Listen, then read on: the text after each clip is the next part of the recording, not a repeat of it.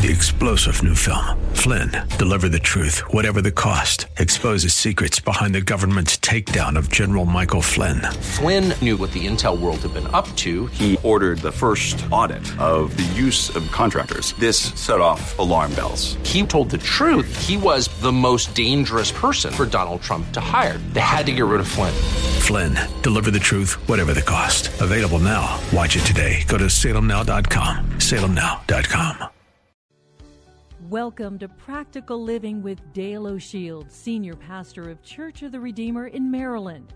We pray that through this message, you will learn how to apply God's Word and truth to your life. Stay with us as we discover God's truths that will transform us.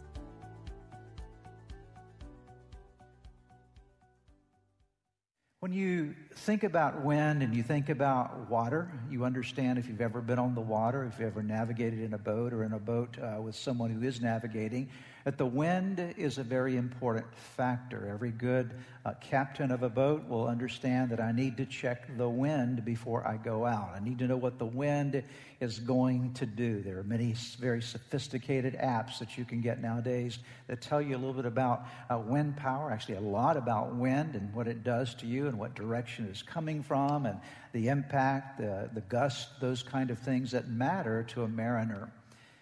And it's true in life that wind power is in your life as well in the form of another word that I want to use here because it's very much connected in the Bible with the word wind, and that's the word spirit.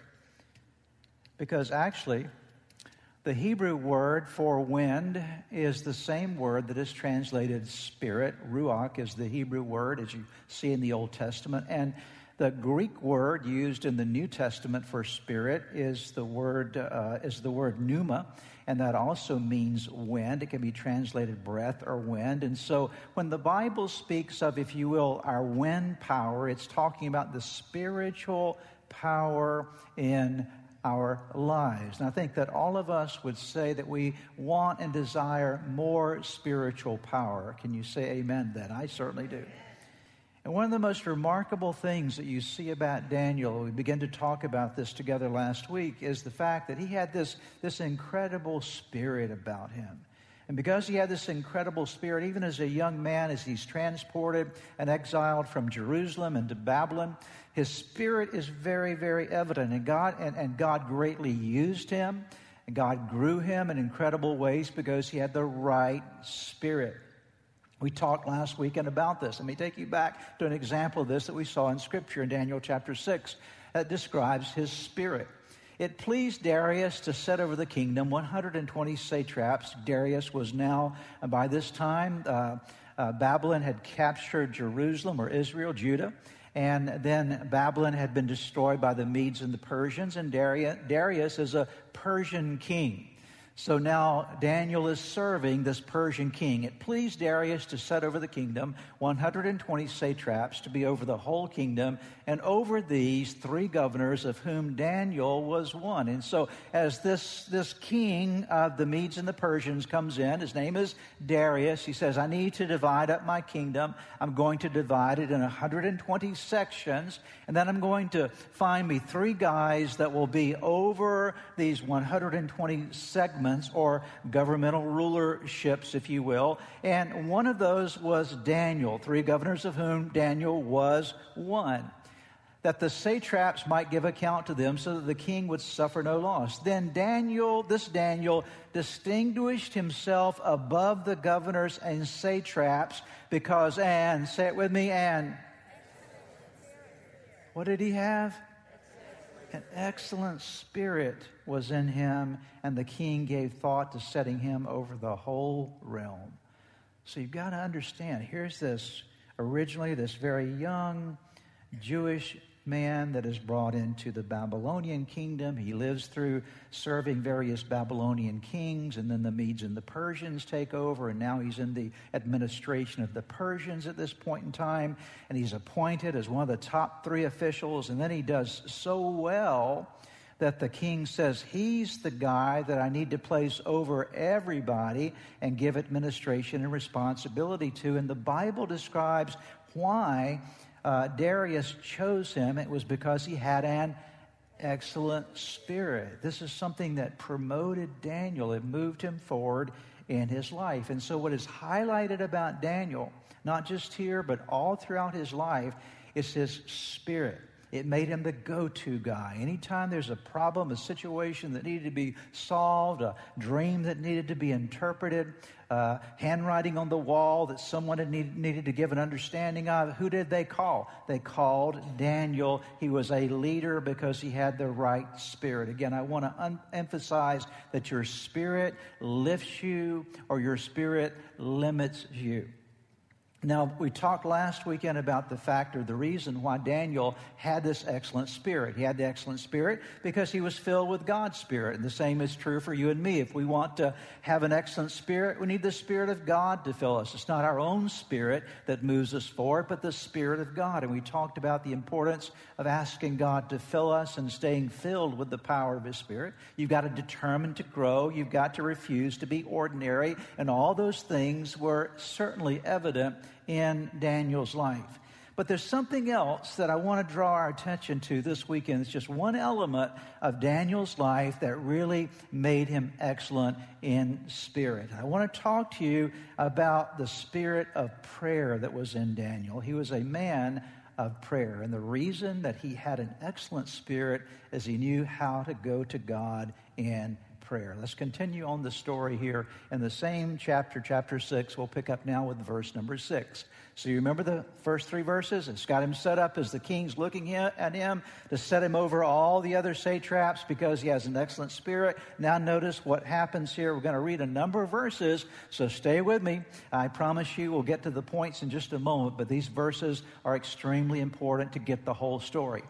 At this, that is when the king was deciding to make Daniel in charge of everyone, at this, the administrators and the satraps tried to find grounds for charges against Daniel in his conduct of government affairs. Okay, and so now they're jealous of him. So they want to find something to put him down because the king is wanting to raise him up but they were unable to do so. They could not, they could find no corruption in him because he was trustworthy and neither corrupt nor negligent. There's a lot right there that we could talk about. He wasn't, he was trustworthy and he was not corrupt, nor was he negligent. Finally, these men said, We will never find any basis for charges against this man, Daniel, unless it has something to do with what? The law of his God. So they said, hey, we, we can't find anything wrong with him. The only thing we can do is maybe find some technical aspect of how he worships compared to how we worship our gods, and so we're going to focus on that. So these administrators and satraps went as a group to the king and said, May King Darius live forever. The royal administrators, prefects, satraps, advisors, and governors have all agreed that the king should issue an edict and enforce the decree that anyone who prays to any god, here's their strategy. Everybody got it so far? They're going to get Daniel. They think they're going to get him this way that the king should issue an edict and enforce the decree that anyone who prays to any god or human being during the next 30 days, except to you, your majesty, shall be thrown into the lion's den.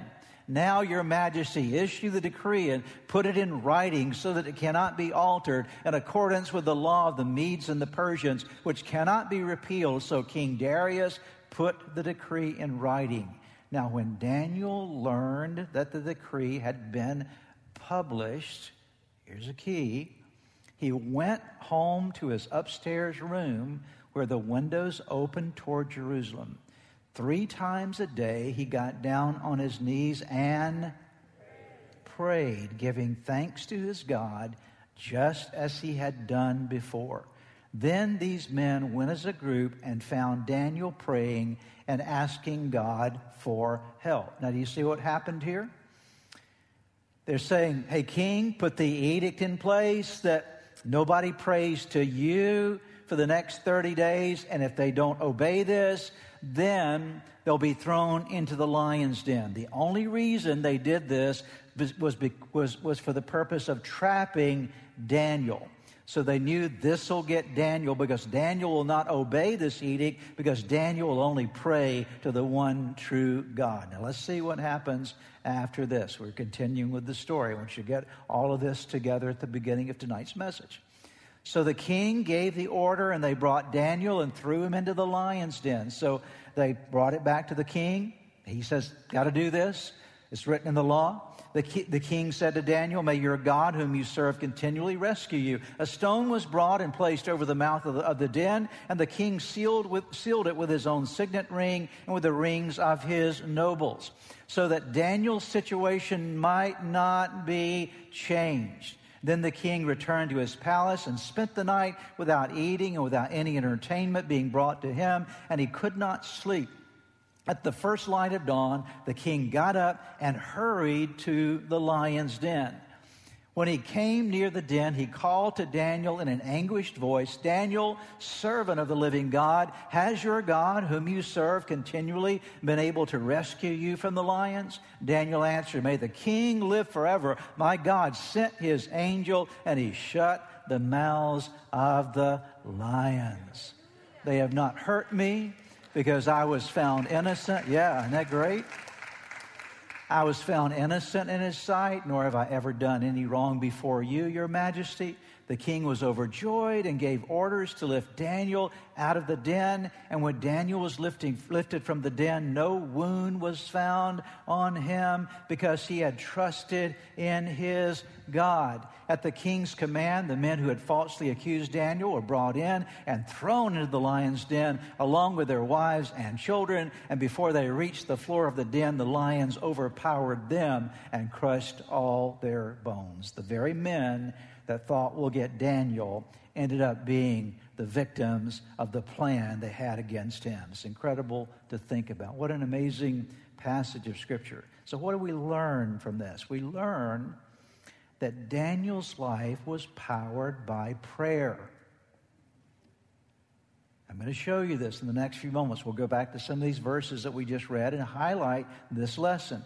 Prayer was the wind power that moved Daniel forward. Daniel, when it says he had an excellent spirit, part of his excellent spirit was that he had the spirit of prayer in his life. And if you and I are going to have the wind power that we need in life to sail through life, to make it against the tides and the currents that come our way, we too have to become, every one of us, we have to become people of prayer. So I'm going to give you extremely simple points tonight.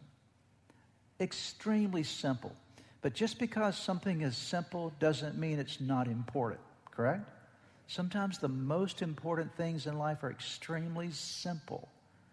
Don't run out into the street when there's traffic coming both ways. Pretty simple, right? But you know it's pretty important, correct? It's not like a complex thing. And so many times we try to make spiritual things overly complex. They're not that complex. Sometimes they're simple things that we just simply need to learn and do and practice and understand. So, three simple things done. Are you ready for these three? Here we go. They're right in the Bible. They point us to how to become a person of prayer and have wind power. Number one, you've got to see prayer. What's the first word here? See. You've got to see prayer as a privilege, not as an obligation. This is what will help you tremendously. Now, the word see here speaks of perspective. Perspective is how you view something, it's how you see something, it's the lens through which you view whatever you view in life. And perspective makes a big difference. There's a large difference in how people approach something depending upon their perspective. Okay? Your perspective changes not only your thoughts, but your emotions. If your perspective, if the way you view or think about prayer is that it's an obligation that Christians must or I ought to be doing, there's a key phrase there I ought to be doing this. Well, yes, you ought, but that's, I want to get beyond that. It, what it does is it relegates prayer to a duty. It makes it something else like that you have to put on your to do list. If you don't get those things checked off your list, what do you feel? you feel frustrated. Sometimes you might feel guilty. You feel all kind of different feelings because you didn't do the things that you felt like you were supposed to be doing. And so duties may get done, but generally they're not done joyfully.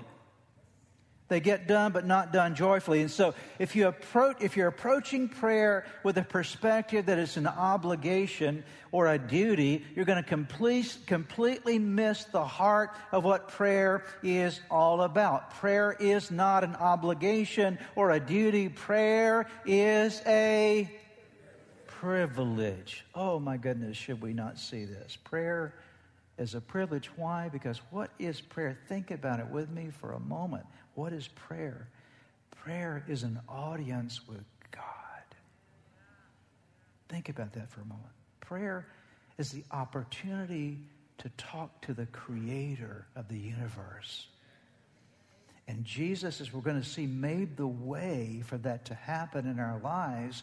And so it should be viewed not as something that I have to do and get on my list. I'm going to feel guilty if I don't. No, prayer is a privilege. Let's walk through some verses together here. Take a look with me at these verses. I like to underscore these. Here's Jeremiah 33 3. Here's the here's prayer. Call to me, that's prayer, and I will answer you and tell you great and unsearchable things you do not know. Does that sound like a privilege? God says, Call to me and I will answer you. And, and by the way, I'm going to tell you great and unsearchable things that you don't know. Anybody need to know some unsearchable things, right? That's, pri- that's privilege, okay? Take a look at this next one Hebrews chapter 4, verse 16. So let us come after he's talked about Jesus being our high priest. And by the way, the way you get to a relationship with God in prayer is through Jesus. You don't get there any other way. Jesus said, I am the way, the truth, and the life. No man comes to the Father except by me. When we pray, the reason we pray in Jesus' name is not just a nice little tag that we put at the end of our prayer. It's a way that we remind ourselves that the only way I get to God is because Jesus made the way for me to get there. I'm not holy enough to talk to God. How about you?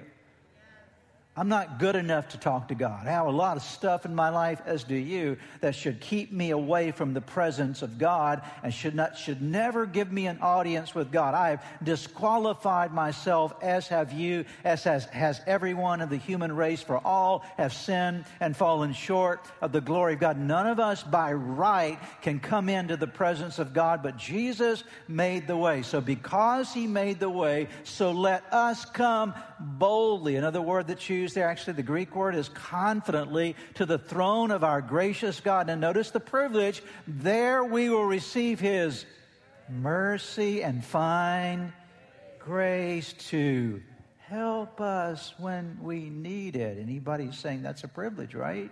What I want to underscore again for you tonight, this weekend, is Prayer is not an obligation. It is not a duty that you perform. It's not a Christian duty. It is a believer's privilege to talk to their God. Daniel lived by prayer. Daniel lived on prayer. It wasn't an obligation to him, it wasn't a duty, it was his privilege. The second simple truth, really simple, number two Make prayer a consistent habit.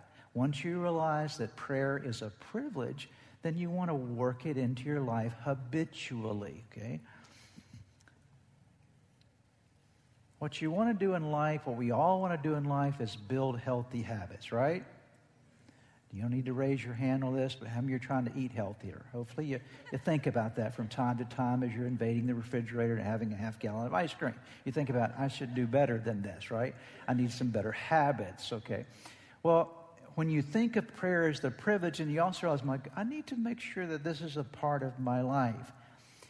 And the problem with many people is the fact that they only pray when there's a problem.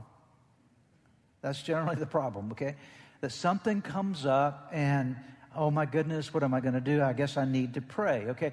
Daniel, when you study his life, didn't pray only in times of difficulty or times of trouble. He lived a life of prayer. He was a praying man. Let's go back to verse number 10 of chapter 6 and notice what happens here. Now, when Daniel learned that the, the, the decree had been published, he went home to his upstairs room where the windows opened toward Jerusalem. Remember, the decree was everybody's got to pray to the king, okay?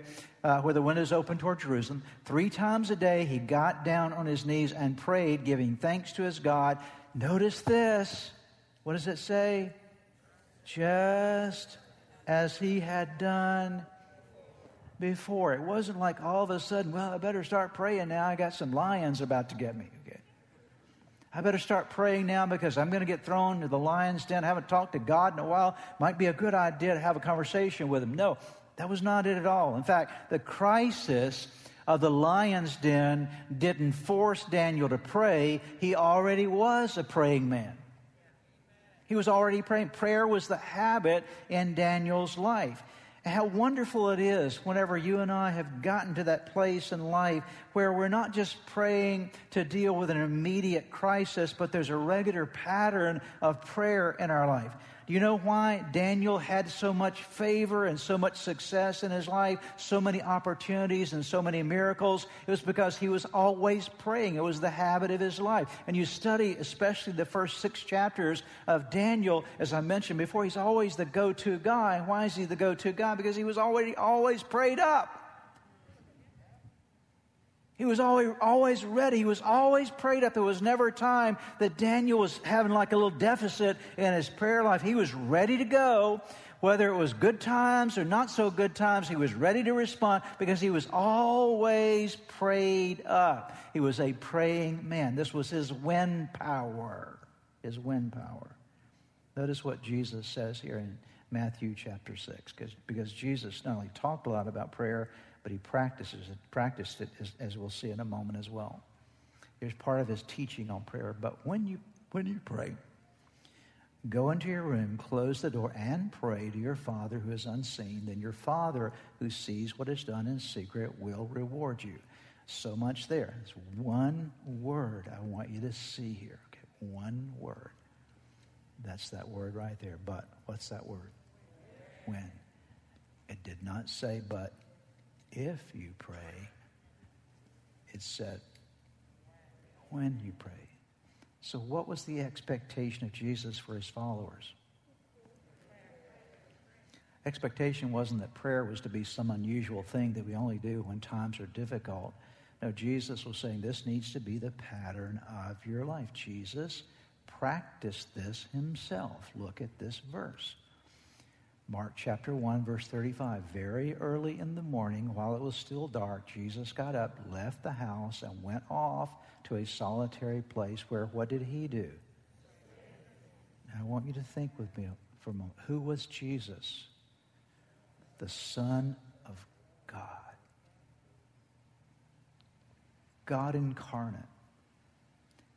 And here he is realizing, in fact, you studied the life of Jesus. He said, you know, I only do what the Father tells me to do. I, am in complete submission to the Father. Whatever the Father says, I do. And I only say what the Father says. And the reason was because he had fellowship. He, he took the initiative to have fellowship with the Father.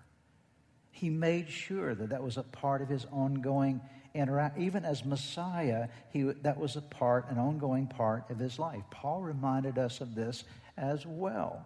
Look at what Paul says Three words. What are they? Never. Anybody looked up that word recently? I think it means not ever, as far as I know. Don't ever stop. Don't let it become something that becomes absent from your life.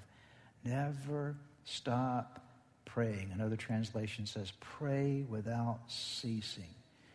Think with me for a moment as I think as well. What what wind power could be added to the sails of your life What wind power could be added to the sails of your family, of your business, of your education, whatever ministry you might be involved in, if your prayer life became more continual and more consistent? Think about the wind power that could be added to your life, to your family, to your business, to whatever it is that you're engaged in. If you had this consistent, continual, attitude and lifestyle of prayer, realizing it's not an obligation. What is it? It is a privilege. Perhaps as you have been listening to today's broadcast, you felt a stirring in your heart, something that reminded you that you need to get something right in your life with God. The first way to start in that journey with God is to open your heart to Jesus Christ, to make Him the Lord of your life to turn over all your life to Him. And that begins with a very simple prayer. I want to lead you in that prayer right now, and it's a prayer that you can pray right where you are. Say these words Jesus, I invite you into my life today to forgive me of all my sins. I need you. I want you. I want you to take charge of my life. Be my Lord and Savior. In Jesus' name.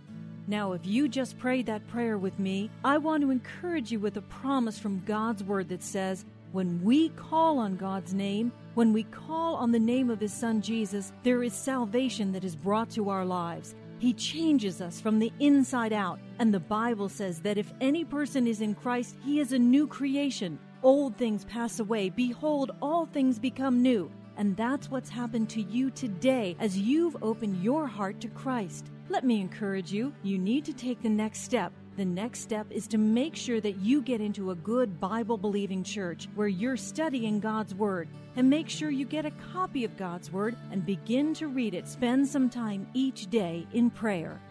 You've been listening to the teaching ministry of Practical Living with Dale O'Shield, Senior Pastor of Church of the Redeemer in Maryland. If you would like more information, please visit our website at church redeemer.org. May God bless you and make you a blessing. Three star general Michael J. Flynn, head of the Pentagon Intelligence Agency, knew all the government's dirty secrets. He was one of the most respected generals in the military. Flynn knew what the intel world had been up to, he understood its funding. He ordered the first audit of the use of contractors. This set off alarm bells. The explosive new documentary, Flynn, Deliver the Truth, Whatever the Cost, and covers the facts behind this scandal. Flynn told the truth. He was the most dangerous person for Donald Trump to hire. I find out the worst enemy that I'm going to face in my life is right here in America. They took my assessment and they wanted me to change it. And I was like, I'm not changing it. They had to get rid of Flynn with in depth interviews, archival footage, and never before seen personal records of the man behind the headlines. I just felt like I was drowning. Flynn, deliver the truth, whatever the cost. Available now. Watch it today. Go to salemnow.com. Salemnow.com.